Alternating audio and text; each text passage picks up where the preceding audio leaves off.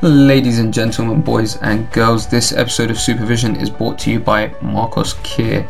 No, that is not a sponsor, it's actually my name. We don't have any sponsors at the moment, but if you would like to support what we're doing over here, head over to my Patreon and feel free to donate. I'll leave a link in the description.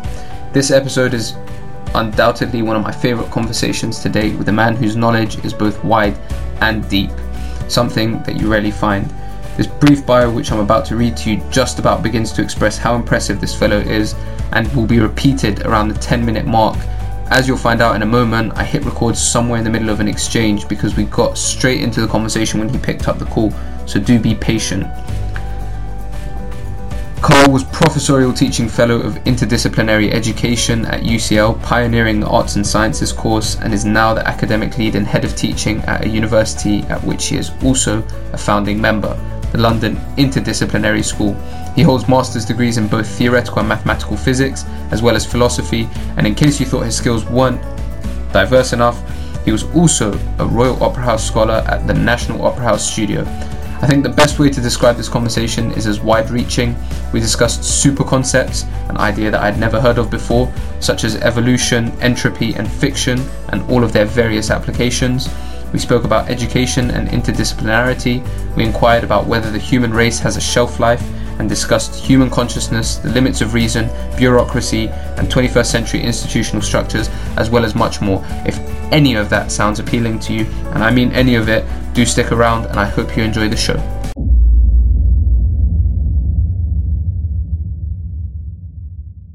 And you think it applies to biology, but they apply it hugely in computer science now in genetic algorithms and evolution in, in design theory and even things like memes. So basic Darwin's idea is that once you have um, reproduction, variation, so the organism changes from generation to generation, and you can pass that down through hereditability.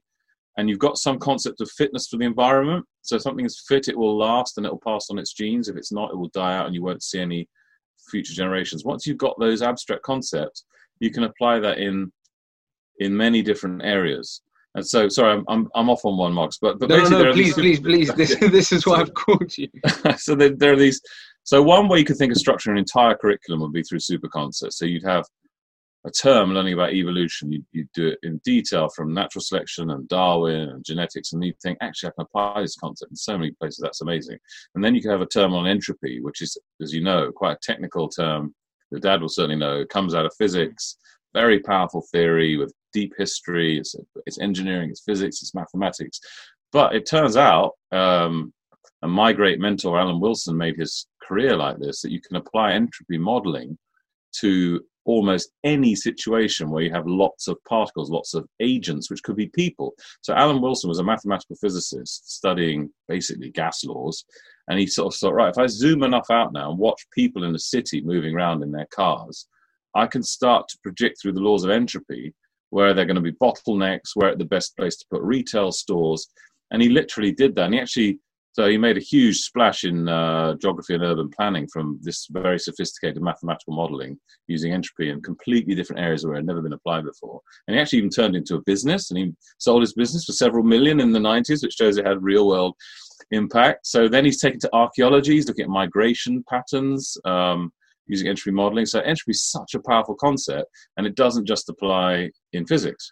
And then what's really interesting when you go super concepts even deeper, so you think, well, evolution quite scientific, entropy very scientific, but actually you can take concepts like fiction, uh, completely humanistic concept.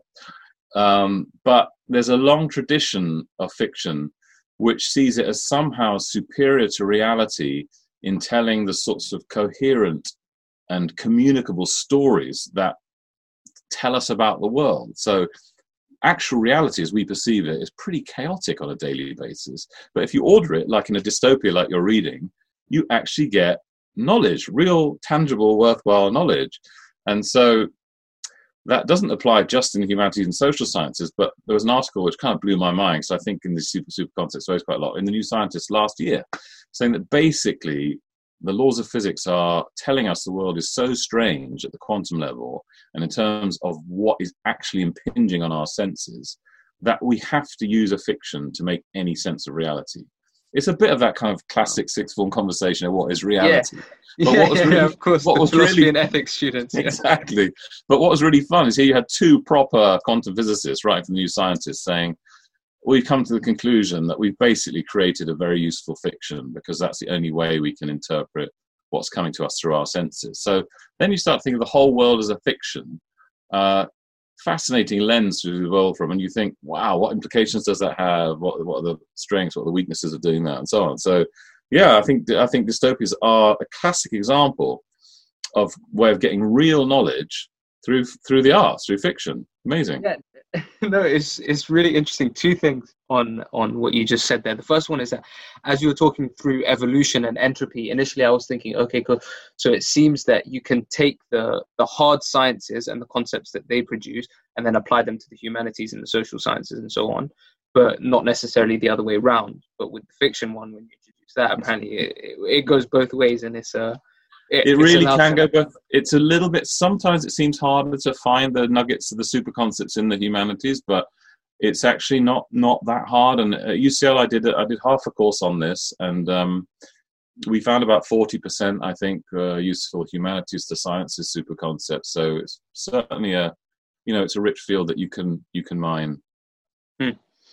Um, and and the second one was when you say that people, you know, or perhaps it's possible that we're just creating this fiction as we look around, and I hate to get into the, you know, what is reality conversation, but when you think about it, some people do see reality in a few different ways, and all of them are kind of either somebody sees it optimistically, and that's how they they'd like to look at things. Some people think romantically, everything is going to end up, you know, falling into place and it's going to be a wonderful future for everyone, all hunky dory and things like that. And then other people are just so pessimistic. They look at future and they're like, and you know, nihilistic as well. Yeah. Um, if that's how people see the future, then that's fascinating. What about you? Are you, you are you a bit pessimistic? Are you thinking more dystopias? you fundamentally think sort of we're going to work things out somehow? I think for a long time I was really, really a romantic thinker, and I used to look around at the world and be like, "Oh, this is a sign and this is going to fall into place and everything's going to be wonderful eventually. And I think maybe as you grow up a bit, you kind of realize, okay, you need to be a bit more realistic and things don't always work out wonderfully. But I think a certain amount of hard work, a certain amount of thinking, and maybe a certain amount of luck, and things usually do go your way. But then on, like a, on a on a much bigger scale, on a kind of humanity scale on are we going to end up a, in a state of nuclear warfare? That's beyond me. That's your jurisdiction. You can tell me about that call I, I i mean i don't i mean i like what you said about that combination of luck hard work and um forget your third one actually but they were thinking, good. thinking thinking yeah yeah, yeah. Thinking what to work on is is important rather than just working. Um no basically i mean i guess i settled in you know as an adult in a kind of a little bit pessimistic about humanity's prospects because I just think we haven't been around very long. We're pretty vulnerable biologically, but I'm I'm sort of an optimist about the universe in general. I just think it's an amazing place, and for me, as a you know trained in physics, um, and I wouldn't even be too sad if there were no animate life in the universe. In that sense, I find it beautiful or inspiring and sort of broadly positive that just even solar systems, right? So that's a bit weird. Some people it sounds a bit a bit psycho maybe but it's, it's not. It's um of course it's not I'm... psycho but what it is is is is hard to fathom because if there was no animate object you yourself wouldn't exist and you could perceive of the universe as it is right now which is you know the solar system and the stars and all the rest of it.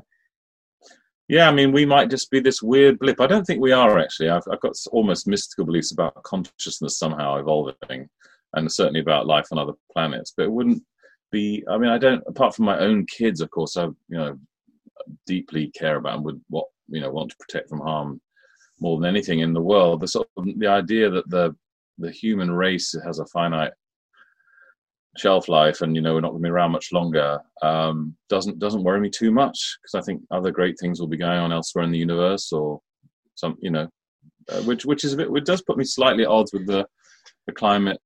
The people are so desperately passionate about stopping climate change. I'm a little bit more fatalistic about that kind of thing because I think mm. it's kind of going to happen one way or another, whether it's climate or nuclear war or overpopulation or whatever, a pandemic. Um, we're so vulnerable, and there'll be a huge dieback at some point. Um, so let's reduce suffering while we can. But is it worth investing massively in trying to avert all types of suffering and dieback? I'm not sure it is really. What would the alternative be? Yeah, it's it's a, it's. I mean, I'm not a libertarian, laissez-faire libertarian either. So it is about finding that sweet spot. For me, so much is is about finding you know the middle way between extremes. There's a thin line, and when you find the thin line, then that's where good things happen. I, I yeah. I agree. I agree. Yeah, so you said, go on, go on. Well, yeah, you're you're always. I mean, for me, this you know this this the kind of the lie about the centrists don't are sitting on the fence. They don't know what they want. The centrist for me is someone always scrutinizing their own position and always prepared to take critique from both sides. So it's the toughest. It's you know where you need the most cojones, if you know the Spanish word for. Mm-hmm. Yeah. um, Excuse your Spanish. Yeah, go ahead. exactly. So you know, I mean, I think being a being a rigorous centrist and looking for that thin line, which um, doesn't fall victim to any extremes, is is really important. But in, yeah, in these kind of big social issues, it's um, it's this balance between um, minimizing suffering now and minimizing it in, in the future. And I'm, you know, I'm very respectful of the Extinction Rebellion bunch, the, the thinking type, not the kind of nutters. Mm. But I do question whether they want their policies would do too much damage in the short term for something we can't really bank on in the longer run, and as I said before, might even be inevitable to some to some degree anyway. When you speak on on the inevitable front of things, is that is the thinking that there there might one day, or the, the humans, the Homo sapiens, you know, will give way to the next species, or is is that what you mean to say? Or I do, I gonna... do. No, I do. I do sort of believe that. I mean, it's so it's so hard to predict that, Marcus. And I mean, the and the time spans are so great. We we've no idea. But I mean, if you look at the sort of evolution of life, the evolution of life is an evolution of consciousness, really, isn't it? I mean, I, I, I believe the biology of evolution. I'm I'm I'm I'm no way a skeptic about that. Um, and the and the record seems to show that we came from you know um, very simple aggregations of chemicals right up to us and everything in between. So consciousness is a continuum for me, and uh, I'd be surprised if in some ways that that didn't continue. But just how I I've no idea. Um, and if you know if we're not conscious enough, let's put it this way: if we're not conscious enough now to ensure our own survival, back to evolution again, uh, consciousness won't have been such a great adaptive trait. I mean, it seems to have been fantastic for human beings. It's given them this power, in a sense, over nature. In many ways, we can inhabit environments far beyond our biological capabilities. But we seem to be a bit coming up against the limits of that. And they're just mm. kind of pushing back and saying, you tried to dominate us for a few thousand years with your clever ideas.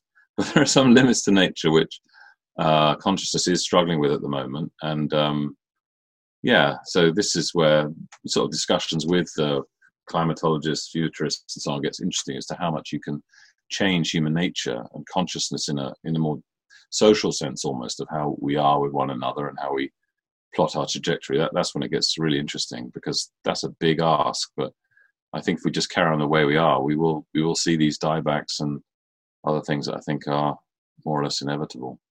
When you say consciousness, do you mean to say our reason, or is it something else?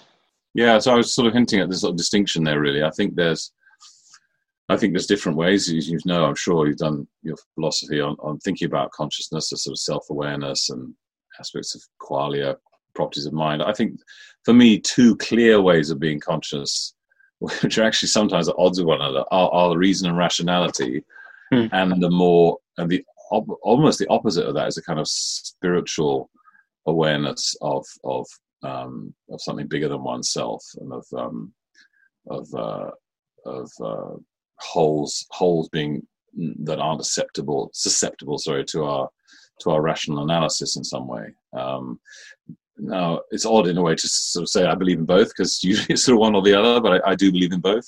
I think there are limits to reason that are worth very worth um, uh, respecting and valuing. But I think that without reason and rationality, you're only going to get to very poor conclusions in most areas of life. No, I'm definitely in agreement with you. And you find uh, the two extremes. So you've got the, the really hardcore rationalists and materialists, and they, they want absolutely nothing to do with this spirit realm, and then you've got the really, you know, the, the often deeply religious who who kind of aren't interested in anything that the the holy text doesn't say. But you do once again have to find a sweet spot, meet in the middle. Um, limits to reason and rationality. Can, can we go there? What, yeah, what do you mean? Sure. I could get out my favourite book for you, which um, might be a bit advanced for you at the moment, but I'm sure you appreciate it one day. This is probably literally one of my. Oh, it's I'm, I'm on reverse camera, so I'm not sure you can. You probably want to read it. It's called Beyond, Beyond the Limits of Thought. It's by one of the li- the greatest living Western analytic philosophers called Graham Priest. He's a logician, and um, I mean his logic is off the charts. It's yeah, he's literally one of the world's greatest living logicians, and he has this. He believes in true contradictions. It's a position called dialetheism, where is that is that similar to kind of the paradox? that yeah, uh, I think so he, Carl, Carl Jung talk about. Yeah, uh, I think Jung's a different tradition. You might know more about Jung than me. I mean, the the, the sort of paradoxes is you may know kind of there's a tremendous interest in that from the late 19th century with Frege and Bertrand Russell and Russell's paradox, the set paradox, and these kinds of things. And there's always been uh, a fascination among Western logicians, very very smart people, right? Logicians are seriously clever, but the, the fascination of all these paradoxes that arise in, in human thinking, you know, like uh, this sentence is true, the previous sentence is false, or was it the other way around? Whatever it is, these types of, or this sentence yeah. is false. So that's that's a fundamental paradox, I guess. And so, uh, great mathematicians and logicians, logicians have always played with these paradoxes. But one thing that seemed to be a bedrock of logical thinking is that if you have a contradiction, then then there's something wrong in your reasoning along the way. So mm. that's sometimes the process of reductio ad absurdum. You might come across in maths if you yeah, start with yeah. something that seems kind of obvious, and then you reach something where it is the case and is not the case, then you go back down the chain and say, "Oh, well, this assumption must have been wrong." Scotch that. So um, to to therefore admit or, or build a logic around the fact of there being true contradictions that things can be both true and false at the same time is really radical. And so, I mean, this guy can handle that kind of thinking in formal symbols in a way I can't. But I'm drawn to him because, in in in a in a fuzzier way, in a more discursive way, I, I sort of believe that the things we were talking about a moment ago are beyond reason and rationality are in that realm of true contradictions that the mystic both is and isn't and um, you know the, the properties of god if you like if you want to talk in that language are, are both true and false because God is kind of everything. So she or he can be both true and false. So um, no, he's a very fascinating, very unusual person. Um, and it's amazing. He brings in some Eastern philosophy and a lot of analytic Western philosophy, and then other people I like a lot, like Wittgenstein and, and so on. And his his understanding of these nuances around the limits of reason, the limits of thought, and the limits of expression. You know, you saw my paper about the ineffable truths. You know, there are certain truths that are true, but you can't express them. Yeah. So someone, someone like Priest, I mean, he, he can he really really can go there. So it's the book I would have written had I had another life. I think, Markos. How did you end up going down this life? Shall we talk about that for a minute then? I think uh, I'm just too too too interested in too many things. Really, it, it's can. Oh, let me warn you because you're clearly one of us. it can be a it can be a, a, long road if you if you're not um, either forced to settle on one thing or, or, or, or able to settle on one thing. Um, it's a mixed blessing, to be honest. Uh, and, and being relatively pr- privileged, I mean, I, I, didn't go to public school and my family weren't wealthy, but I was middle class. My family are all academics, so it was comfortable. For um, how, how long up the lineage would do we find academics? Oh, uh, well, both grandfathers, very famous academics, and my dad's a famous academic. Uh, so it's only I'm third generation. Before that, they were more professionals, business people, lawyers, and business people. Um, That's so, interesting because uh, academia and money they don't mix. So somewhere there was a divorce. Yeah, it's a good point. Yeah, I, I, talk about that now because my interest now, as you know, through LIS is to slightly get get those people talking to each other again. I think academia's got removed from from the world of work and, and business, and I think the world of business has moved a lot in the last ten years towards at least attempting a kind of more ethical approach. They're aware of your generation wanting more purpose-driven jobs, and I, am it saddens me that that divide. And I think there's a really fruitful partnership that's possible. Um, I can't tell you too much, but unfortunately, the regulator just don't see it that way at the moment. They're making life very difficult for mm-hmm. LIS and partnering with um, with anybody outside the university sector. And I think that's totally short sighted. It's just blind to try to segment those two areas, um, two areas of society. But just, yeah, back to the, back to the kind of career thing. Um, you know, it's a bit like the freedom thing, right? Freedom is great, but you can have too much of it sometimes. We hmm. all need, human beings need parameters, obligations,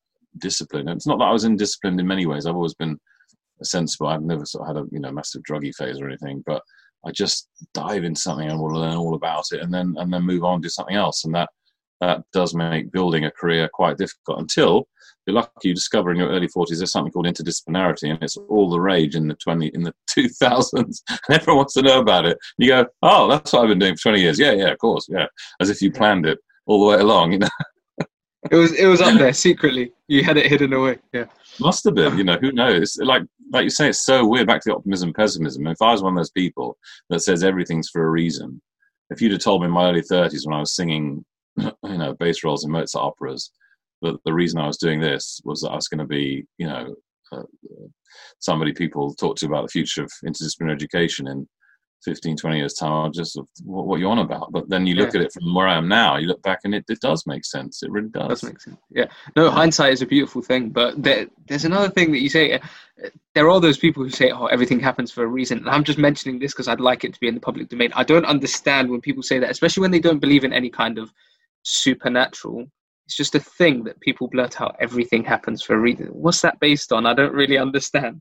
Anyhow, Carl, I know we've been talking for a few minutes, but I'm just going to introduce you now, and then we can get back into the conversation. Is that okay? Yeah, sure. What, what is this for your podcast, Markos? This is for my podcast. Yeah. Okay. Okay. This is Supervision. I'm Markos Khir, and my guest today is Carl Gombrich. Carl was Professional Teaching Fellow of Interdisciplinary Education at UCL, pioneering the Arts and Sciences course, and is now the academic lead and head of teaching at the university, which is also a founding member of the London Interdisciplinary School. Carl holds master's degrees in both theoretical maths and, theoret- and mathematical physics, as well as philosophy. And in case you thought his skills weren't diverse enough, he was also a Royal Opera House scholar at the National Opera House Studio. Carl, welcome. Hi, Marcus. Thank you. Yeah, just just a couple of tweaks there, if that's all right with you, just for accuracy, because I am an academic. Uh, it was called a professorial teaching fellow, um, okay. rather than professional. And um, yeah, it was theoretical physics was my master's. Actually, I did maths and physics uh, BSc, and then I did a master's in theoretical physics, and then another master's later in philosophy. Okay, and hopefully we're going to be able to discuss. You can show me if there's an actual string between those three or those four, because this is an interesting. Actually, no, maths and physics. They're definitely maths and physics and philosophy. Never mind. My first question is: How does a maths and physics graduate go to sing opera? How does that happen? Yeah, it's a good question. I, I, like we're saying, it all makes sense now, but it didn't at the time. Um, I've always basically had two real loves in my life: it was music and um, academia broad, broadly, or, or, thinking or learning broadly, I guess. Um, and it was really hard to do both of those. So I left school uh, not knowing what I wanted to do, and being young, I really passionate about music, wanted to sort of make it in music. So I went to the Guildhall, studied piano actually and even in music, I had different strands. I was a drummer, particularly sort of funk dance drummer, um, and in, in music, I was a classical musician. I was a pianist, but I really struggle, honestly, with the technical side of classical piano. I started very late to take it seriously, and it's like like any of these things, like ballet or even football. You know, unless you're really good by the time you're a teenager, you're probably not going to make it. So um, yeah, I could I could bore you forever on this, Marcus. But basically, I I, I missed think using my brain, and I saw the struggle that was coming with music, and I left that degree without getting it uh, in my early twenties. But while I was there, I discovered that I could sing classically as well. So it was on in my radar, but I hadn't done it. And I went to King's College London, did degrees in maths and physics, and then a master's in theoretical physics, and really considered a PhD. Had sort of support to do a PhD but a uh, combination of thinking do I really want to be an academic physicist? Uh, and would I be good enough to make it in that world? Because that's also a very, very hard world to, to make it in. Or and the combination really missing my music. You know, I, I hadn't done that much music for a few years by then. Um, gave me a kind of push to go and audition for this. As you point out, this this this very prestigious. Uh, it's like a master's program, but it, it's actually a diploma, postgraduate diploma. They only take twelve people a year. It's not an academic degree, so it's not a master's, but it's it's a diploma from the National Opera Studio. So I went there, uh, got in very fortunately, um, and that set me off on a shortish career of being an opera singer. Mm. About four years, maybe five years in total with that training. Uh, but then again, I um, and in that actually it's important because I learned languages properly. Really, I learned Italian well. Uh, got French in my gap year actually, but learned it a bit more singing and picked up a little bit of other languages as a singer. So that was important in the interdisciplinary story later on. You um, learned the languages while singing or through singing?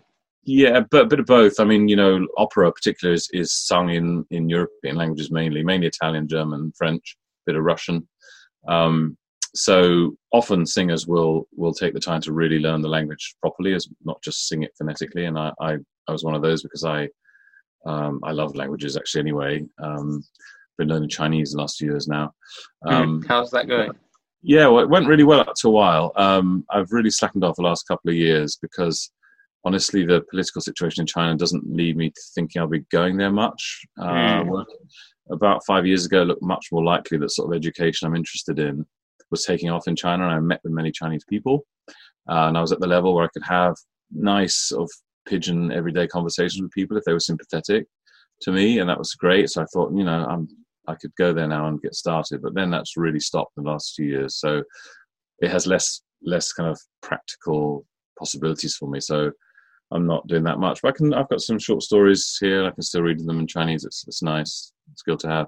So no, then I so then um yeah, after a few years of singing I started missing the the academic side again. So um I was very fortunate. A job came up in in UCL. It was actually a joint SOAS UCL degree at the time, teaching physics uh, on a kind of foundation course, actually, kind of post A level, pre undergrad.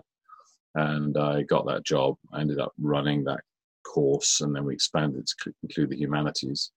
Um, so I had this kind of multidisciplinary experience of running a complex course. It was very small. It was only kind of 100 students a year. Um, we expanded to about 150 actually. Um, and then that led to the job at U- the, the big job at UCL, setting up the whole arts and sciences program. So and that was a, a, brand new thing. Yeah, um, yeah, I, yeah. It was uh, the brainchild of the head of UCL at the time, a guy called Sir Malcolm Grant, and sort of de facto number two, who was the vice provost of education, uh, Professor Michael Worton, and they. I mean, I wasn't really thinking this way at that point. I'd just come to sort of the end of my job at the foundation course. I felt I'd built it. We were very successful. It was a small thing. It was kind of off the beaten track. It wasn't didn't have a pro, big profile or anything, and I sort of done what I could. And I'd gone to my boss and said, you know, I'm thinking of doing something completely different. And I was thinking of perhaps going to China to either um, maybe head up an international school there or, or something in the university sector. Um, and she said, well, have you seen this, this big educational mission, which the, the, the two guys, top guys at UCL want to set in train? I said, no, what's that? And so she showed me the skeleton curriculum and the ideas, and I was sort of hooked. And um, it fascinated me and, and, repelled me at the same time because uh, so clearly something deep in me was deeply sympathetic to the idea of a broad interdisciplinary education, breaking lots of boundaries, thinking about how we could rethink education at this very different point in history when Web 2.0 was just getting going, really been going a few years. Um, and at the same time, I was quite traditional. You know, I've been educated in the traditional way, three A levels, single honors degree, uh, but then I'd had all this life that didn't quite fit with that. So a lot of the early work was sort of convincing myself that it was going to work, to be honest. Um, and I think that's quite that's quite healthy if you are constantly questioning what you're doing and making sure that you can answer your own doubts. Um, leads to quite robust defense of the project at the end of the day. So that went on many years, not least because once we started having students, I was like, oh my goodness, what if I've led these people up the path and they're going to all fail?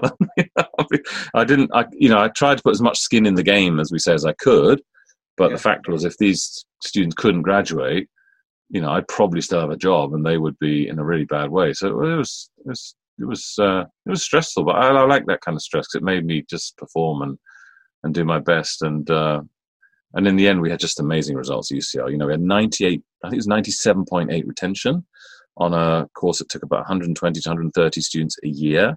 And that's amazing. That's like one or mm. two people per year on a complex, difficult, novel program.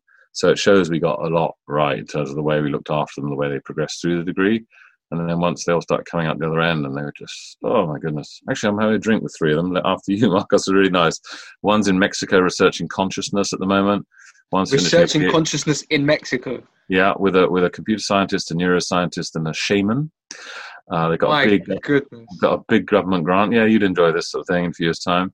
One of them is finishing a PhD at Oxford in environmental engineering, uh, become a world expert in climate change resilience, particularly for island states and another one is working for a learning tech company, um, uh, very high up in their kind of sales and implementation. So, yeah, the graduates in that program are simply stunning, and they probably always would have been stunning, to be honest. You know, whatever they'd done, they were just that program attracts as LA, as LIS will do, really interesting, dynamic. Uh, smart people, resilient, just great learners. So, but what was great about the US, the UCL course was that it opened a door for those people to do what they wanted to do. So they didn't have to clip their wings and go and do one subject, you know, three years. They just didn't need to. And this was a proof of concept that that was completely unnecessary and even counterproductive for many brilliant young people. So that's what we hope to do at LIS is take similar thinking to the next kind of level. Uh, more challenge around these real world problems and perhaps maybe a little bit more diverse cohort. We're really pushing um, our recruitment into parts of the country that wouldn't naturally consider um, a university program, and we're going to make it very clear. We hope to very bright students from all over the country that this sort of degree is is the most exciting prospect, really, the best way to spend your three years at undergraduate. Period. Um, so my training was at UCL, and now I feel you know it's the right time to try even more ambitious, even more contemporary uh, radical education at LIS.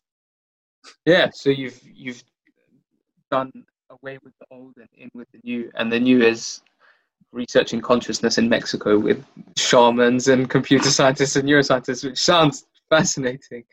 Uh, I wanted to ask you, uh, could you could you talk to me a bit more about interdisciplinarity as a concept? Because you know you've got historically, if you look at some of the people who, who really did do great things, um, I don't know if we look at the, the origins of philosophy, you had you had uh, Plato and Aristotle setting up schools and academies, and, and they were also very much interested in geometry and the natural sciences, as well as thinking and what have you. So, is that kind of what you're going for? Yeah, it's, it's a great question, Markos, and it's actually incredibly relevant to these materials I've been making just today. And so, you've got this long tradition of interdisciplinarity as basically what, what I would call intellectual free play that you just don't think of subject boundaries, you don't think of disciplines, you just think of what you're interested in. Simple as that.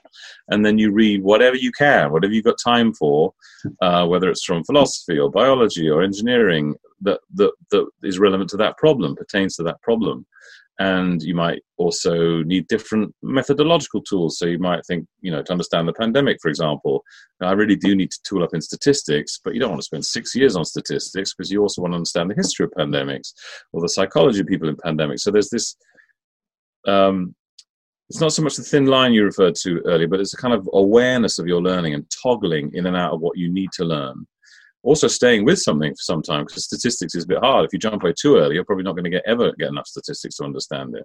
But it does require a self awareness of, of, of, what you need to learn, and then just going and learning it. And so there, there is a there is a, a, a not so much a branch, but a, a community within interdisciplinarity who resist all these categorizations because they're more like Plato and Aristotle, to be honest. They're just like, why are we seeing these boundaries? Let's leverage all the knowledge we've got, uh, think about a problem we want to get further in, and, and try and get further. Um, that is one way of looking at interdisciplinarity. The trouble is, uh, and I'm sure you'll be sympathetic to this, that you can't really, well, firstly, hardly anyone on the planet is motivated enough and has enough structure in their lives to actually continue to learn like that.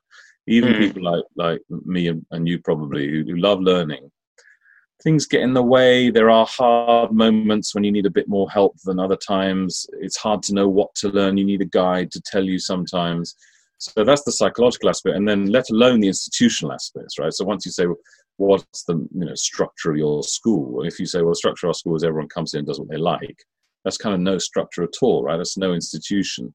So when it's very small and it's Plato and Aristotle running it, you can probably just about have a school like that. But in a modern bureaucratic, democratically accountable system where you've got to provide you know, numbers of intake and results and all the yada yada that goes with it, you, that, that's just impossible to institutionalize. So you then start thinking, okay, we can't quite do the intellectual free play, shame, but we can't. How else do we structure it? And this gets then this gets uh, into in a way what you're asking and what's what's really challenging because it's not a, it's not a discipline it's distinct from that and yet it is a way of working and i think there are um, a number of ways you can do which we're exploring one is to take you might call different lenses on a problem from different knowledge areas so i think you might know that LIS is thinking possibly one of our problems will be knife crime now, knife crime is clearly uh, a cultural problem, but it's also got a legal aspect, an economic aspect, and so on. So you could spend some time in each discipline mm. think how does that discipline look at that problem self-consciously as a disciplinary lens. That's one way to be interdisciplinary. And actually, the student I mentioned at Oxford finishing her PhD in environmental engineering, she started to on my program at UCL, and she kind of idiot's way to do this, right? But it worked out brilliantly for her. She thought, I'm just interested in the environment, and here I am on the UCL BSc. I can do any modules I like she went typed in sort of environment asterisk or environment X on the thing and found modules in environmental economics, environmental law, environmental engineering, and possibly environmental sociology, I think. And she just took all those different lenses on the environment. So that was her real world focus. And she just looked at it through all these different knowledge bases. So that's one way you could be interdisciplinary. The other way is, is through methods. So you kind of slightly downplay the literature of something, if you like, and just think, uh, what are the tools I want to in, interrogate this problem. So in knife crime, you might look at data science, what it's telling us about the movement of perpetrators of knife crime. You might learn anthropological methods of finding out about cultures of knife crime, why people are drawn to it. Um, but you look more at the kind of um, research methods for finding out about that problem rather it's it's related to the knowledge you can't divorce them entirely there's a slightly different emphasis about methods of interrogation rather than what people have said about this and the knowledge base. That's another way. And the third way is the super concepts thing that we we started. Um, I sort of launched into at the beginning of our checks. I'm just making a video about it. So you take these deep concepts like evolution, entropy, fiction, which are, are rich and deep and can almost serve as disciplines in themselves. You could almost have a whole degree in evolution, but it wouldn't be the whole natural selection part of evolution and the biology. Fairly early on, you you get that delightful surprise where you see, God, evolution actually applies to to cultural studies or to design or to algorithms, and you could think of a whole curriculum designed around these cross-disciplinary, powerful concepts rather than the knowledge areas. So we've got lots of choices here. Again, the challenge is choosing which structure and keeping the interdisciplinary community together because they were all rather iconoclastic people and saying we need some structure guys we can't just let everybody do whatever they like but which one's it going to be so I can imagine that different interdisciplinary programs with different emphases will start to to grow up based on on which choices of interdisciplinary working people start to make how they want to do it. No, I'm I'm, I'm with you there. I was thinking maybe an interdisciplinary approach to the interdisciplinary approaches. Just merge them all. Obviously, that wouldn't work. But do you think the the bureaucracy has has actually um, hindered the progression of learning and and education because of the fact that it's so difficult. Do you know what I'm saying? I do. I do hear what you're saying. I've got to be a bit diplomatic here, Markos, because we're talking to regulators all the time now. Look, I mean, I. It's easy to get frustrated with bureaucracy for sure. Everyone in their life, whether it's a parking warden, a local council, you know, your your school exam board or, or everywhere. And um, it's this really is a this is one of your lines or your sweet spots because without bureaucracy, you've got that kind of anarchy or that libertarianism, which yeah. which is dangerous and, and the society doesn't hold t- together. It doesn't but, work on a big level, but on a smaller level, perhaps it would work. Yeah, exactly. Good, good point. So a lot of this is about scale and size, and it's actually where weirdly, and I never thought I'd say this, I, am getting some sympathy for the anti-EU people because hmm. uh, it's just too big to, to, to run, and there's no.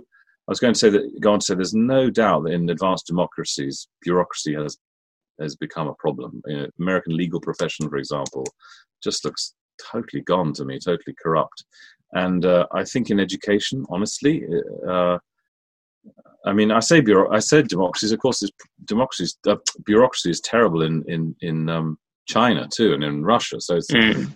I, I, don't know that I don't know the solution. Perhaps the best solution is just what you said: some kind of localism, where accountability is more natural to the people because you know them more face to face.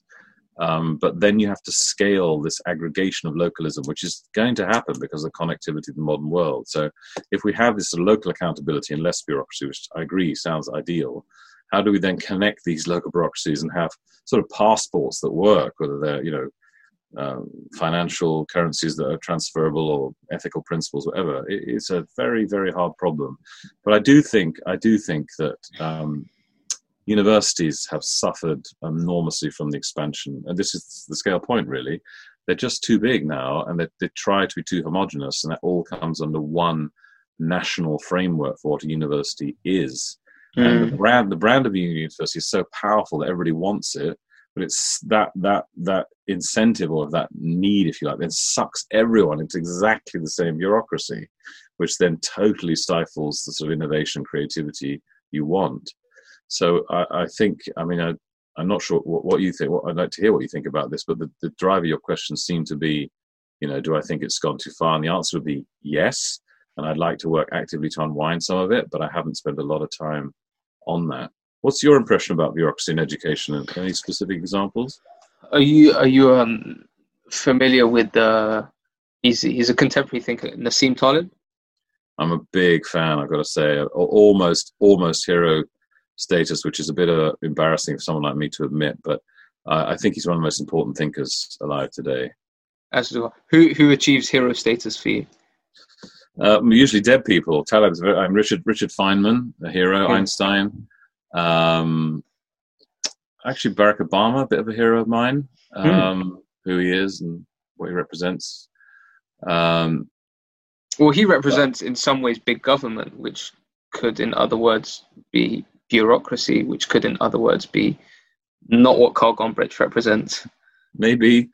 I didn't see that so much. I mean, that's what you hear from the people who support Trump now, but it seems to me that Trump is just sort of running down government in a completely chaotic way, and at some point, someone will have to pick up the pieces there. He's getting by with it because he's in that stage where things can fall apart without anyone noticing. But I, you know, um, bureaucracy is one of those things that you there's a big lag in it, right? So you start to unwind, you let it all fall apart, and then it seems great for while everyone's free, and then suddenly you've got a real issue which needs resolving by some bureaucratic structure, and it's all fall apart, and you've got no system or recourse in which to do that. Um, so these these are ser- these are wicked problems that sort of LIS is interested in, where there's just no. I mean, I was optimistic for for more socialist principles plus the transparency that the internet could give. So it seems to me that fundamentally socialism has failed, communism again and again, is because it's so corruptible. People seize the few tools of power and sort of claim that the proletariat have all the means of production, but in fact it's just ruled by you know an even smaller group of elite than capitalism is. But you would have thought somehow the internet could make us let us look into you know President Xi's bedroom every night to make sure he wasn't fiddling his taxes, uh, so that these people entirely accountable. And it just doesn't seem to happen. I mean, I've, I've been hearing a little bit about Estonia recently, which is a very advanced e-state. I don't know if you're up on this, what Estonia is doing at all. No, so please bring me up to speed. Well, no, I mean, I barely understand it, but one, one or two things that really struck me was it's well, it's small. There's two point something million, I think. I hope I haven't diss the Estonians. They're it's a small country. But uh, one thing in particular I thought was very impressive is that, yes, all their data is centralized, which leads to a greatly eased and more fair tax system and health system. But they have a system in place whereby if anyone looks at your centralized data from any any organization, you are alerted to that straight away. Mm. So if Dominic Cummings wants to, I would I would give my data to Dominic Cummings. If, if I got an alert saying he's now looked at your data because I'm legally entitled to get an answer from him as to why he's looking at that data. So these kinds of innovations, and they've got another thing about public private where they just don't sense a kind of fight between the public and the private sector. But I, I, I can't remember how they kind of operationalize it? That seems so. And these things should be possible now with the internet because we're all sort of flattened in some way, but most of us just aren't using those those. Yeah, but instead, what the internet has allowed, because I mean, the Estonia thing, it sounds great in principle, but in practice, if any one of these Estonians has, you know, one to three social media accounts, let's say, their data is being viewed all the time, and they're not really getting an alert about that. Or is is that included? That when uh, you mean or, by private, by by Facebook and that sort of thing? Yeah. Or is yeah, it just when? That's a separate thing, all right. This, I think the only answer to that would be, yeah, we we are doing it better than Facebook because mm-hmm. uh, it's it's governmental data for our national um, society, which the government holds. So that will be mostly tax based, criminal justice based, and health based, I guess, perhaps education as well. Um, and they would say, you know, in a way, they're a model for what they think. Um, I'm putting words in their mouth now, but I think they would claim that they're much more transparent about their data handling than private organizations are. So you're right that we're all giving away our data all the time to these corporations with no idea what they're doing with it.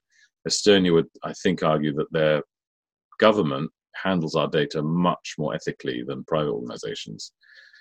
So, you know, you, you would hope the internet would allow us to redistribute wealth, take the power out of the hands of the few by uh, reducing bureaucracy and increasing transparency but I haven't really seen it yet, to be honest. So who knows?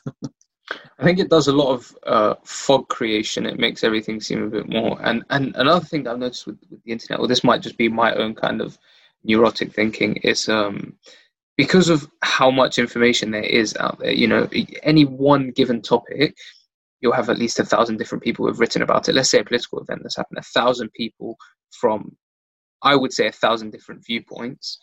Some might say, you know, divide it up into the political categories that you feel almost ignorant if you haven't read all of them or if you don't know what what this is saying or this is saying and this is saying. But before you would have read you know chunky literature you discover the political theory and then you're informed as you can be. But now it's it's, it's not the same. Yeah i completely disagree and this is a, uh, I really agree with you Markos. Sorry. This is classic. Yeah.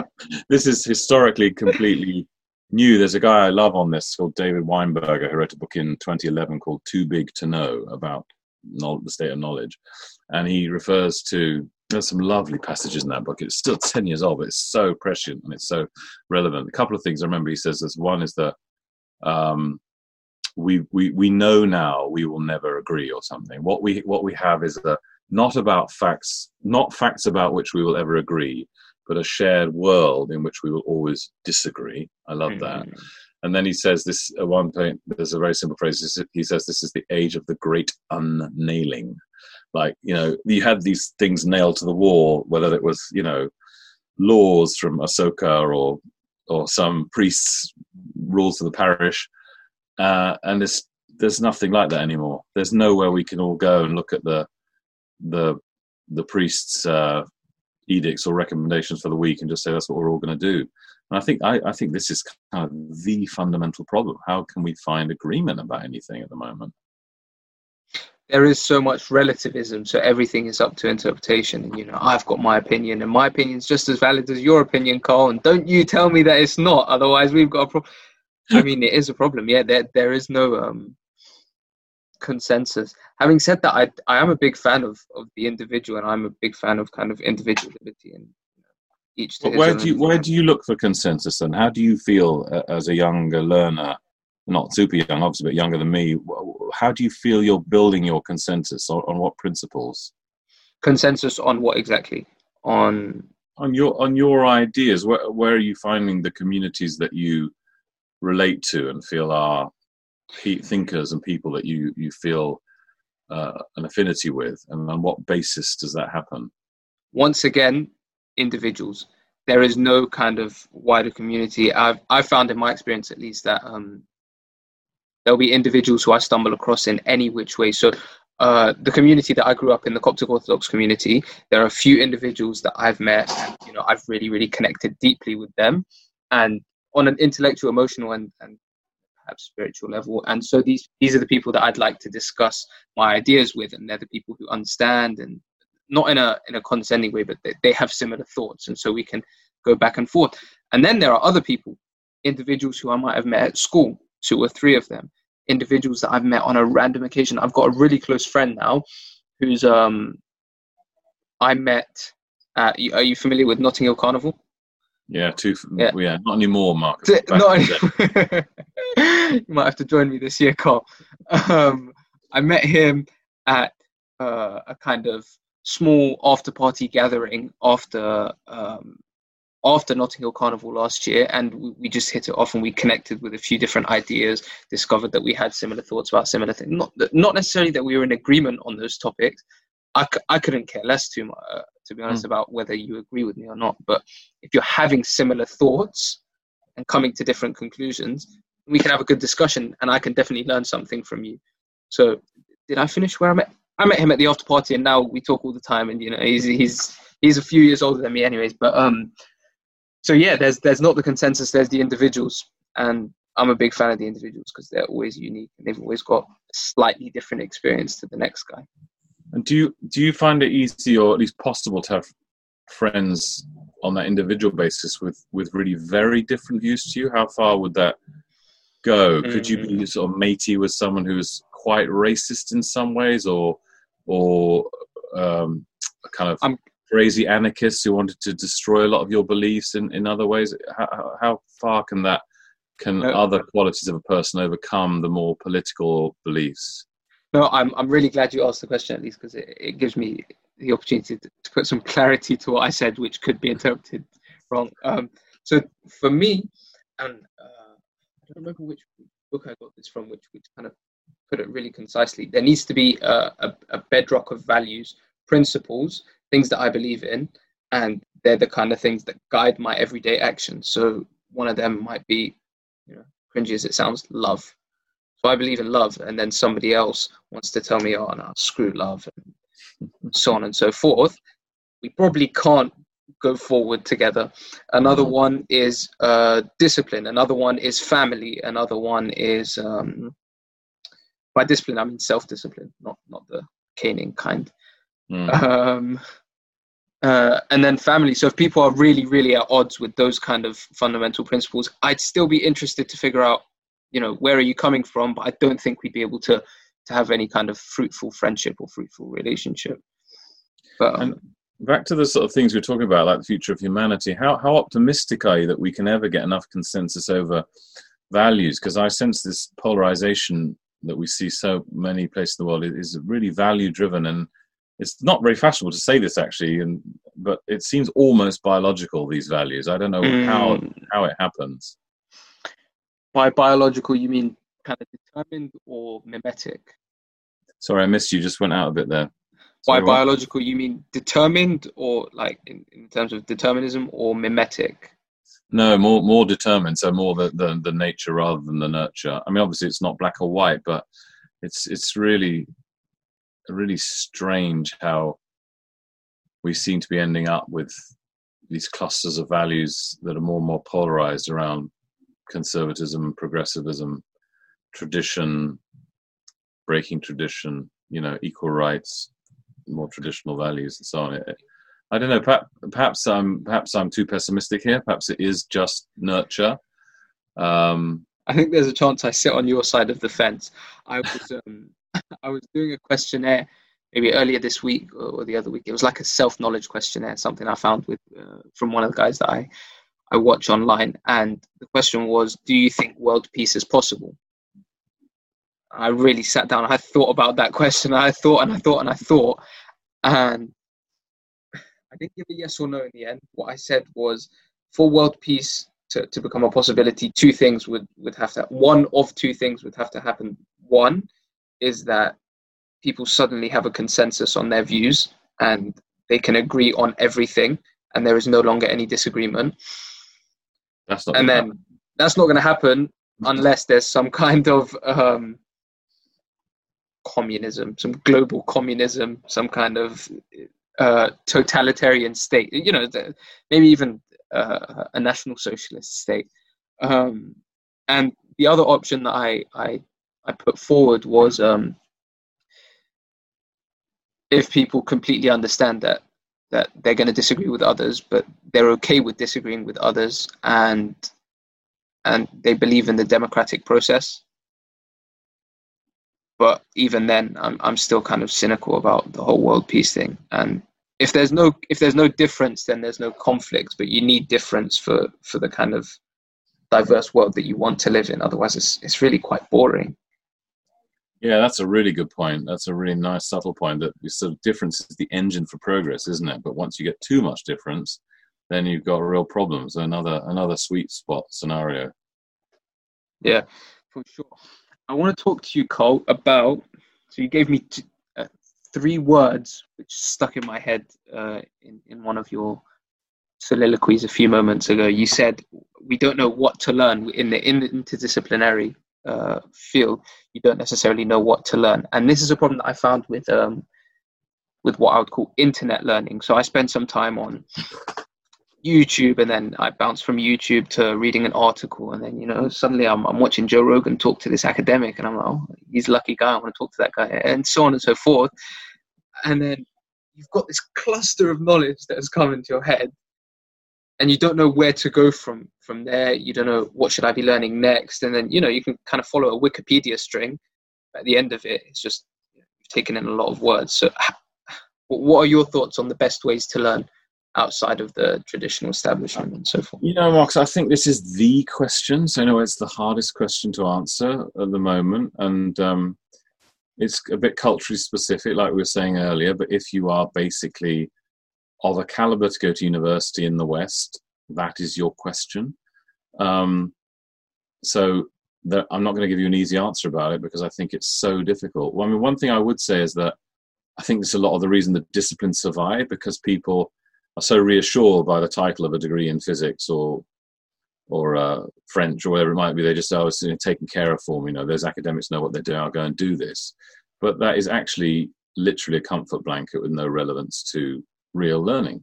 What you're doing in the way you learn is just as real and probably actually impacts you more than people who just do something for the sake of a discipline because it's at least it's emotionally driven for you. At least it's it's following something you genuinely want to learn. So bits are, are sticking because it's connected to the to the right emotional parts of the brain. So I, I think um, I think it's it's the hardest question to answer, and um, it's one reason why I want the world of work to integrate more with universities because I think we're all in this together, to use a, uh, an ill-used phrase in some context.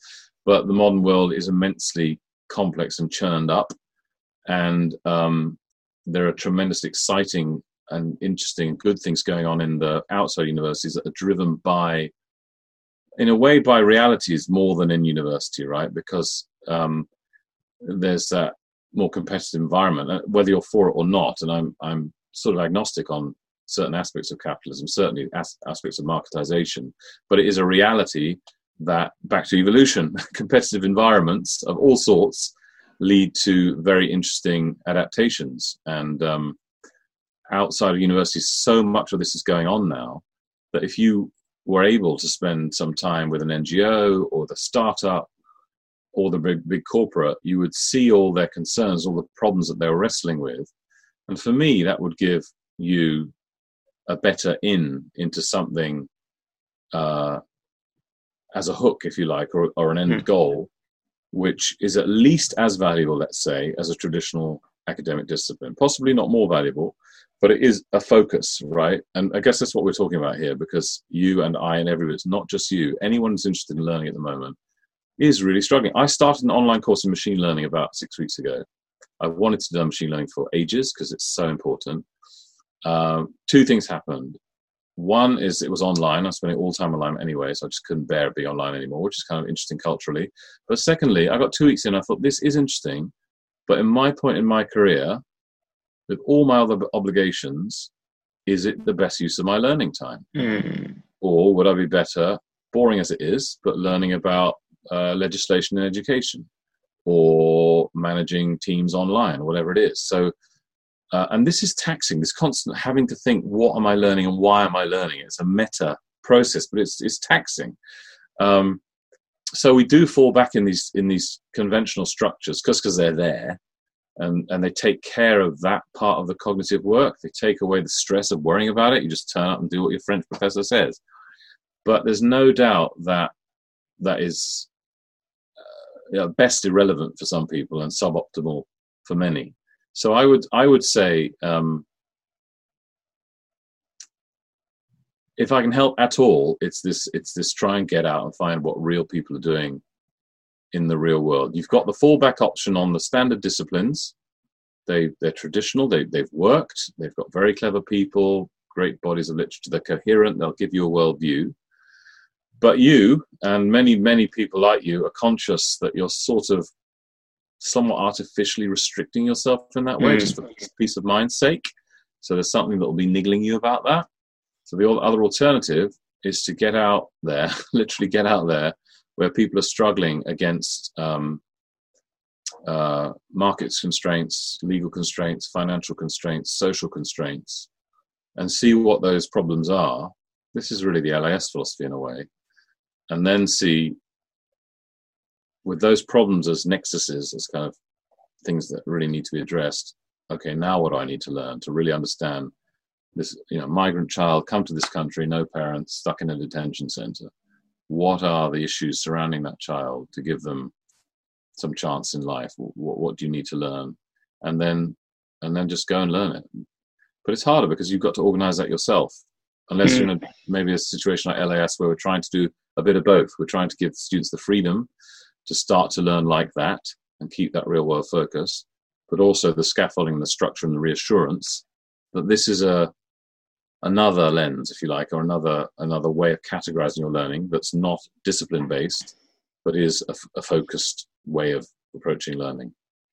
And we're just not designed for this, are we? I mean, human beings are just not designed for this amount of information. This is, it's a kind of um, over eating about our information. It's analogous to abundance in in food, which was su- suffering from physically now. Now we have this abundance of knowledge. Before, yeah. you know, you wouldn't for vast periods of history, vast societies, the only kind of knowledge input you'd get would be sort of oral history and stories, and the speed of processing required for that is it's just many many orders of magnitude less than what we're, we're doing now. There's there's just a no, no choice element. And now the choice element and wrestling with that every day is, if we're interested, it's almost like, just like with the food and the sugar thing, our natural impulses to learn and learn quickly have been hijacked by this new environment. And we're kind of suffering because of that hijacking. It's a good and a bad. It's kind of delicious, and you want more of it. And before you know it, you, you're, you're sort of lost. You've overindulged. You, have not done what's good for you, and it's a tremendous challenge. So I, I wouldn't I wouldn't worry that it's you're finding it hard. Um, but I would try to find folky somewhere. I think it's uh, focuses. I think it's really important. I think something that you mentioned earlier, or something that that's part of the LIS philosophy, is looking at a problem and then looking to fix the problem, and then you can kind of focus your learning around the problem. But there's this brilliant quote just on the on the point of uh, of information and how much we have to consume, or how much we do consume. I'm not going to say we have to. Is to some extent a choice. Um, somebody, and I don't know who for the life of me, said um, if information was always translated into action, we'd all be geniuses with six packs, something like that. We know right. what food to eat. We know what food not to eat. We know, you know, a whole bunch of things, but for some reason we can't retain the knowledge, and you know, we don't actually do the crunches or not do the crunches for that matter. Um, Absolutely. There's, yeah, there's that, and then a moment ago you said, and you know, it kind of sadness to my heart when you said that you started the machine learning course and and, and then you had to kind of give it up two weeks later, right?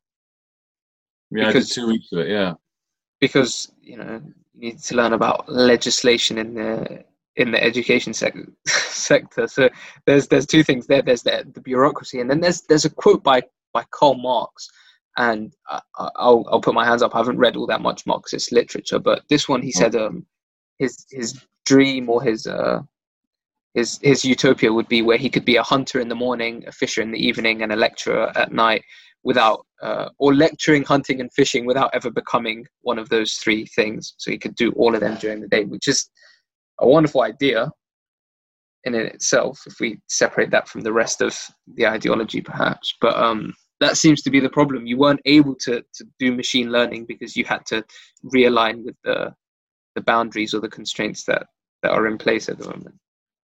Yeah, in some ways, I'm uniquely privileged in that I can sort of tool up almost anywhere and it's sort of relevant because interdisciplinarity is so broad and complex mm. that I can learn almost anything and adds to my particular toolkit.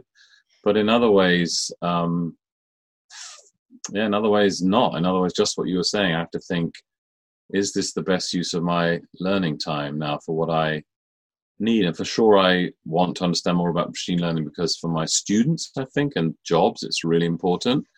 But that's if you like kind of almost a bit lower level in quotes of um, granular level of knowledge which is important for them but actually not that important for me. Somehow i need to understand the structures that can enable that to happen without knowing what exactly that is and it does make me say it's a bit more boring i have to say i mean i love getting stuck into something real like like uh, you know machine learning or a foreign language um, but as you get older i think as you get more into management more senior more bureaucratic positions um, that becomes less relevant. So you spend less time learning it because only 24 hours in a day. Yeah, it's uh, like I say, you these these are going to be tough choices for you because you're multi-talented and you you know you got lots of interests. I'm sorry, man. It's hard to be it's hard to be gifted. I don't know about talented. Curious, curious is the word that I go for.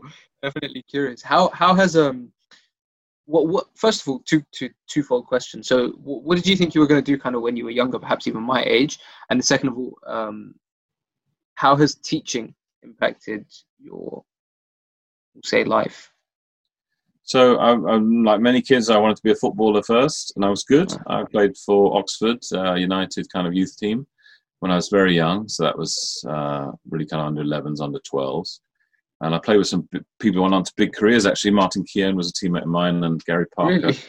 Yeah. You won't remember, yeah. Um, I was just one notch below them, I guess, in talent, not not far off. So, I mean, they had Premier careers. Perhaps I could have had a smaller league career, but I don't know. You know, a lot of kids uh, are good at football.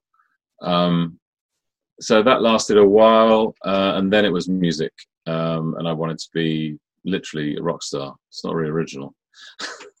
I was in a couple of good bands, and even the opera singing thing was um, partly about being a rock star because you're a soloist and it's quite glamorous going around the world. And but like being a rock star, um, perhaps unlike being a footballer, the kind of whole aspect of the fame just sort of gets boring as you get older, and you think, why, why, do they, why do they want to do that? It's not about the music really so much. So teaching has always been there. Yeah, I've always taught on and off as music. Well, you're performing in both. Whether you you're you're singing or teaching, you are performing on some level. Hundred percent, hundred percent. And uh, even now, when I you know give lectures, and you know, I definitely draw on my performance skills as a, as an opera singer. Um, yeah, I mean, teaching always helped pay some of the bills. You know, whether I was studying maths, physics, or music, I uh, or on my gap year in France with my girlfriend, where I taught English, has always been been there. I, I enjoy teaching. Um, I find it tiring. I have to be honest. Uh, I, have nothing but massive admiration for school teachers who, hour after hour, standing in front of a class. I don't know if you've ever tried to do that. Um, particularly these days, we have to be so responsive to students. I think in the old days when headmaster just, you know, master just stood there with a cane and kind of whacked it out and then fell asleep in the lesson when they needed a break. That was easier. But now it's it's like constant interaction, real empathetic interaction, which is really tiring. I've, Sorry? I've, I've, I've always been curious as to why teachers don't get paid more than they do. I know it, it sounds like a simplistic statement, but um, I've always wondered. I mean, all the people who are going to go into industry and corporations and they'll they'll be the ones who make money whether they're going to be bankers or lawyers or or medics they're being taught and educated by teachers. So the teaching profession needs to have you know a bit more value, and I think many people are deterred from the job because of the the lack of financial incentive. So um, I totally agree with you, Markos. You've hit something a, a, very simple thing, along with the private school sector. I'm just passionate about, about. I'm passionately frustrated about. I cannot understand how we haven't managed to pay teachers better in forty in forty years, and I think partly it's. Uh, I don't know. I mean, the government wants markets everywhere, right? Markets for the you know better people going to this job. Oh, except teachers. We'll pay teachers crap because they're not incentivized by money. Everyone else is, but weirdly somehow teachers aren't. And it's not even being incentivized by money. It's just seeing some kind of comparability with your other professional friends. I mean, I understand apparently, and I, I don't know exact numbers, that there are tracks for teachers in inner city comprehensives. As head of departments to get to you know 50k fairly quickly, which is which is which is Mm. decent. Uh, if you get to 50k by the time you're 30, that's okay. But you're still starting from a much lower base than many people going into consultancy or banking, at least 10, if not 20 grand, 30 grand less.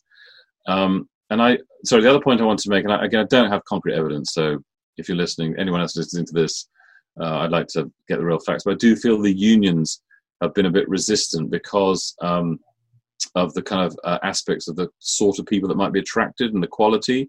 You have to have a trade off. I don't know how you performance manage it because that's difficult in education, but you've got to pay and get good people into education. The same people that the top companies and governments in the world would take on and pay them 50 grand starting salary. You need those people going into education. And you just don't get it. And it, it's a travesty and it's a madness. You, I just wonder what happened to the whole society overnight if your average state school teacher could roll at school with really nice clothes, really nice car, and just say, "Yep, I earn as much as your your dad, the bank manager, or your aristocratic friend," just the respect for education Mhm. that it give, and the respect for learning, and that sort of attitude to life that would give, because we are measured in financial terms in our society. And uh, the yeah, I, I mean, I, I couldn't agree more with you. So if your generation can do something about this, um, I think it'd be great for the whole society. I'll get on the job, Carl. I'll let you know how it goes. no, it is. It is. I mean, if I've ever got some kind of platform, it is something I'd like to make a difference in because you laid out the argument perfectly coherently. There, it, something does need to change. Um, I want to shift over into. Um, it was it was triggered by something that you said there. Actually, it's about um, sort of learning, and obviously we know learning is important, and learning has brought us thus far. But um, how about the risk of uh, kind of over intellectualizing things and having a, a total detachment from i mean what is the purpose of learning there are many theories of education. I know i'm not actually familiar with that many but what, what is the purpose of learning in, in your opinion? I, I i'd imagine most schools started out because they needed to prepare factory workers. I think that's the story. Um, has education changed much since since it was kind of a a, a machine for industrial hands. I think it's had many cycles, and it's really hard to generalize because you've got your academy, as you mentioned, Lyceum, uh, you know, kind of elites um, drawn to thinking for thinking's sake, which nevertheless had very practical applications, as you mentioned. You know, maths and engineering was part of those places as much as philosophy was. Um, and then you've got the whole kind of vocational education stream, apprenticeships, uh, craftsmanship. It's, it's it's too complex to really really summarize. What in in it's too complex to answer. the question. What is education for? Is I think too vague a question. Um, Thinking for thinking sake. Thinking for thinking Yeah, sake. What do you make of that? So I was going to go back to the your earlier question, which was, you know, is it possible to over intellectualize? And I think the answer is there, yes, and possibly I'm guilty of that sometimes. But I also think, as with almost anything we we talk about, there's a place for it in society. So the rest is a matter of degree. Uh, there's always been a place for, for example, I think priests and monks and nuns in society who do nothing but pray and intellectualize about God, if you like. You know, what is their value to the world? Some may ask. I think there is a value. There's a uh, a value in knowing that they're there doing it, even if there's not a very obvious value in some sort of corny way that their prayers are having an effect. So I'm just generally in favor of diversity of things, diversity of people doing things, and mixed economies and mixed approaches. And being very intellectual is very important. I think we we lose our way as societies unless we have philosophers, writers, thinkers. But we can go too far as well. I mean, I think, and I think the danger of the mass expansion of universities is that we are sort of turning out half-baked versions of that sometimes Mm. that aren't much use in other other areas, and, and people that don't really care about that are being asked to intellectualize beyond what they're naturally comfortable with or feel is worthwhile, and that's a that's a shame because it is a gr- the life of the mind. The phrase I like is is something deeply important to me, and I think everyone has a life of the mind actually, and everyone is grateful when you're interested in the life of their mind. But that takes many shapes and forms, and some people don't want too much of that stuff, you know, uh, and some people want nothing but that. So um, you have to respect the different uh, views there. Just one thing on this. Uh, so although I'm sort of arguing somewhat for not doing over intellectualizing, I think there's definitely a place for it in in every individual and in society in whole. I do think the whole trajectory of you know post-industrial society is towards a more intellectual society, a more mind-based society, knowledge-based. So the whole knowledge economy thing, you know, lots of lots of statistics about the nature of the work people are doing now, moving away from the manual uh, to the intellectual and the personal and the value of intangible assets uh, economically as opposed to stuff. Human capital, yeah. Yeah, human capital and, and even, you know, very abstract things in the financial world, derivatives markets, options, futures, intellectual property, shows that there's this sort of shift uh, towards the intellectual in, in, in more advanced societies. And indeed, I think that's what a lot of people are reacting against. I think a sort of perhaps even a small majority of people feel very left behind by that movement precisely because they're not that intellectual. And they're like, mm. this is all bullshit to me. People talking, you know, why can't we make real stuff? You know, why can't we, um, you know, common sense sort of things? And so that, that's one of your polarizations, I think. So yeah, it's the, the thinkers and the doers, but it's not, it's not like that it's not really like that because you know doing is thinking is doing in a lot of the knowledge yeah. economy you know inventing products or even kind of writing well for journalism is kind of thinking first so i i depends a bit how i'm talking to you markos i mean sometimes i think you know if i'm talking to someone who's really boorish about this and really really anti-intellectual and kind of yeah you're all snobs and what's, i'd say listen you know 83% of the UK economy is service economy. That's the fact. That's where your hmm. money's coming from. What's paying for your roads, your health service. Um, so if you get rid of all that, you're fine. You can go back to 1840s where everyone's starving on potatoes, but that's what you're looking at. Uh, but on the other hand, when I'm talking to people who talk about, um, you know, um, yeah, the, the, the, you know, people are thick if they don't want to engage in this, or, or uh, you know we all need this sort of uh, very abstract higher education or this education for education's sake. Uh, i would i would ask them to think about exactly what learning again again so what learning they're doing what reflection they're doing on this intellectualizing and how how real it is how well grounded it is how, how thoughtful it is because bad intellectualizing is there's almost like nothing worse right? i'd hmm. rather have a badly made pot or a, a bad plumber than a bad intellectual oh yeah, because sometimes you have these these conversations, which are, and I don't know if it, it might be stupid of me to say that you know there are questions that you can't get answers to. I know you know the big scientists would dis- disagree with me on, but I mean, does God exist? Yes, no, maybe. You you kind of you choose one of those positions and you kind of go with the nuances, but I don't think scientifically you can ever prove that. But then there are these massive conversations about you know this and that. Of course, it has massive implications. Of course, it has big implications on on the way people choose to live their lives. But um, from a kind of acquiring knowledge sense, it it goes not very far. I think. You, what you mean? Just asking those big questions in a vague way? No, no, no, no. Not asking those. Uh, I'm all for asking those big questions, but when those big questions turn into endless debate or endless discussion, where both sides deep down know that you know this is my opinion, this is my belief. I can't disprove you. I can I can I can lay down a lot of evidence against you, and the other side can probably do the same. But you know, we kind of need to settle it at that.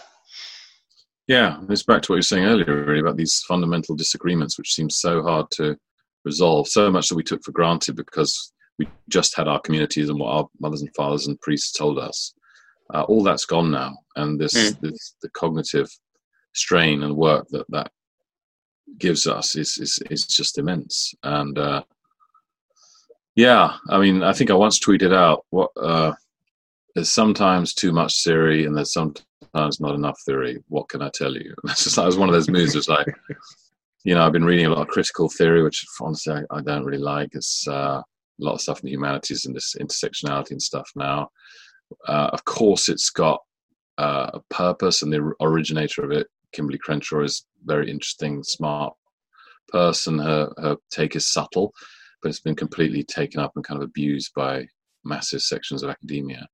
Um, so sometimes I just think, oh gosh, enough of all that stuff. And then other times I think, um, you know, without these more radical critical thinkers and people problematizing everything we do, we do just end up repeating the same old uh, prejudices, really, and mm-hmm. um, and established misconceptions. So, so we need both. I think above all, it's back to your individual thing, really. Above all, in this extraordinary period of information overabundance, what we need to learn is the kind of that meta thing of when we should switch off, when we should. so there's something about the content of what we need to learn, which is difficult enough, and that's where I think you know relating to the real world and real problems is important. But just as important is thinking, man, I've just been looking at too many Wikipedia pages for the last four days. That's I'm a lot of words. Yeah, I'm going to take three days just cycling around the city. Maybe not have my phone on me for six to eight hours a day. Take some books. Uh, you know, just just living in a different way so that you're not bombarded by the different sort of learning. Um, to allow things to settle down in your individual way. That's all we can do at the end of the day, isn't it? Is be true to our individual minds and try to develop them the best we can. Um, a bit like again what you were saying earlier, and we just got to hope that that aggregates in some way to something positive for society. I think that's very hope. hard to predict. Yeah, it is a it is a big thing about hope, definitely. Um, you gave me a, a perfect segue a moment ago into the future of work but for some reason I went somewhere else. Can we, can we get back there? Future of work. Three questions, or maybe they're two. Three questions. Which jobs are going to stay? Which jobs are going to disappear? And which jobs are going to be created? So I'm not sure I'll be very original here. Um, just what I've read, you know, McAfee and these guys on the fourth industrial revolution and so on. Um, I see no decline in the service industry. Um, 83%, as I said, and that's been rising steadily for 50 years. I think the world is getting more complex. Um, again, that's hard to really, well, it's not that hard to put numbers on, actually. We've got connectivity statistics from the internet, we've got data statistics from information being produced and downloaded and so on. So the complexity of that means that we're going to need people who can handle that complexity, who act as, as conduits for that complexity and sense makers and, and produce that information in meaningful forms for other audiences. These sorts of jobs, uh, even as I'm talking to them, I've spent a long time in this space, I've written articles about this. I sense if I were talking to someone from more traditionalist society or even someone from a very working class area and background in our society, it just sounds like bullshit. It's like, what do you hmm. mean? But it isn't bullshit. It's got tremendous monetary and cultural value for someone who can take the relevant information from a very complex environment and say, this is what you need to know because this is going to save your business or this is going to stop you making terrible mistakes or whatever. So, um, these are the jobs I've seen happen eh, for my graduates. And they're called a range of things. Sometimes they're literally called sense maker or problem solver. I know someone a bit older who's chief problem solver for a design company. sometimes Great at the position. Level, yeah, yeah, it's fun. Um, sometimes at the entry level, they're called things like program manager, where you're just kind of managing a a team on a problem. You have to bring in all the information and knowledge to. It help sounds a lot like kind of a. Sorry to cut you off. It sounds kind of like a, a management consultant slash group psychologist slash slash slash slash slash. Keep going with the slashes. Yeah. So I think um, the consult- the consultancy thing's really interesting. I think um, it's been through several phases. So uh, I think back in the eighties with Thatcher, there was a big boom in these people. Um, I don't know why then, because I wasn't really sort of paying attention. And then there was a period, I think, in the '90s when a lot of more senior managers just said, "What is all this BS? Who are these Cambridge graduates coming telling us how my business should run, and they just cut all these people from their budgets, and they didn't find that was too detrimental. So you had a big slump in consultancy. What I have seen, certainly through my graduates and working through with other organizations, um, is that there's a real blurring now between consultancy and actually producing something, a real product for use. So the consultancy kind of BS aspect, we just come and advise and nothing happens, as opposed to the in-house person actually doing something, I think is really blurred now. So, for example, I know consultants who've been on a project to look at the internal search engine of an organization uh, and found it not working. And so the, consult- the organization literally said, Have you got the chops to actually build us the new one? And they said, Yes. So that segues between identifying the problem and actually fixing it. Um, it has become much more common. So I think consultancy is sort of in the ri- on, on the rise again. It's, I've worked with consultants at LIS who, you know, I need them to find out certain aspects, for example, of teaching machine learning, and they might have worked with Google for a while. Um, and they tell me stuff, and then actually it happens that I don't have the capacity to write a particular curriculum on machine learning. So I say, well, actually, could you help me write the curriculum? They say yes. So they end up producing something for me.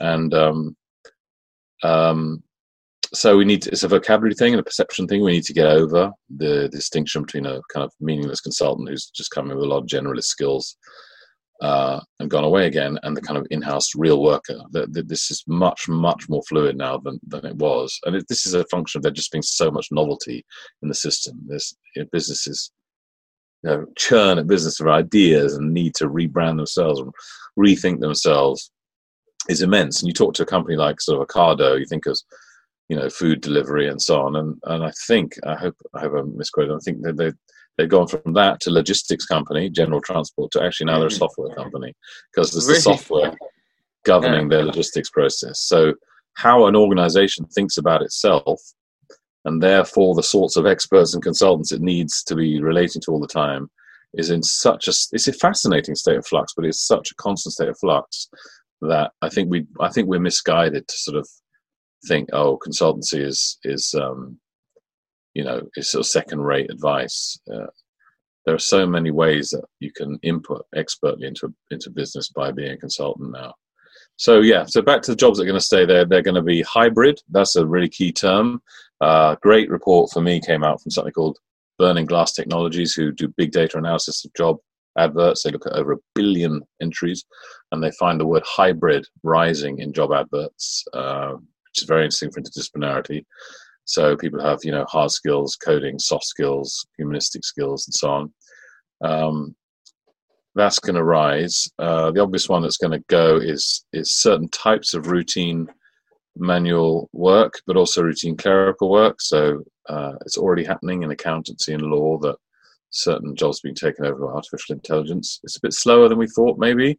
And of course, some manual jobs will be here forever. It's impossible at the moment to think a computer will do a construction or you know carpentry, um, but might end up doing cleaning, maybe. Mm.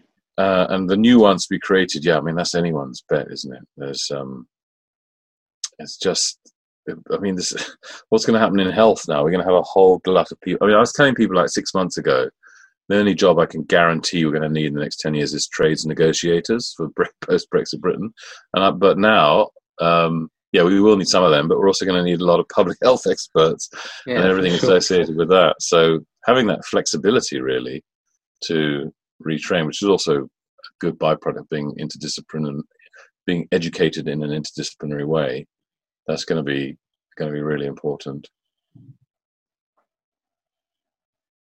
Yeah, I'm I'm I'm with you. Um, I'm going to give you a, a small challenge, if you will. It's not really a challenge, sure. but just got to watch the time a bit, actually, Markos. I better scoot off in a few minutes if that's all right. Okay, no problem. Yeah, we'll round up as soon as possible. Um, instead of challenge, we'll get to my final questions, and I'll challenge you another time, Carl. Okay, yeah, that's another um, another challenge.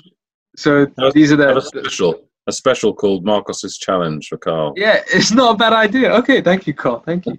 You've helped me in more than one way. Um, what are the most important skills for the 21st century, in your estimation? Wow.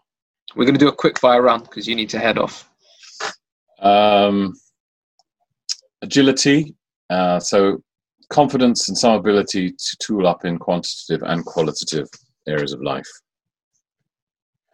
Okay. What is one thing that everybody or anybody who's managed to make it to the end of this should do after they've finished? With talk? Yeah. Go outside and feast on some green part of nature. Okay, brilliant. Um, what is one question that everybody should ask themselves regularly? why am I learning what I'm learning? Why am I learning what I'm learning? And what if they're not learning anything? Then ask why they're not learning anything. Why am I watching so much Netflix? Okay. Um, that can be learning too, right? It can, it be. can be. It can be. It can be. But often it kind of deteriorates into a mind-numbing pit of despair. Um, what is your best habit, Carl? Wow, great questions. Um, habit. I mean, just just kind of being interested in what other people are interested in count as a habit? I guess the way we can turn that into a habit is asking questions. Asking yeah. questions. Yeah. Yeah. Um, and if I gave you authority over a massive billboard somewhere in central London, what is the one sentence you would put on it? Wow, these are these are tough for quickfire. It's not like you know peanut butter or marmite type questions you got on telly. Um, what's the one sentence I put on that billboard? It could be two sentences. Wow, that's a really good question. I don't. I'd like to have long to think about that, uh, but I haven't. So,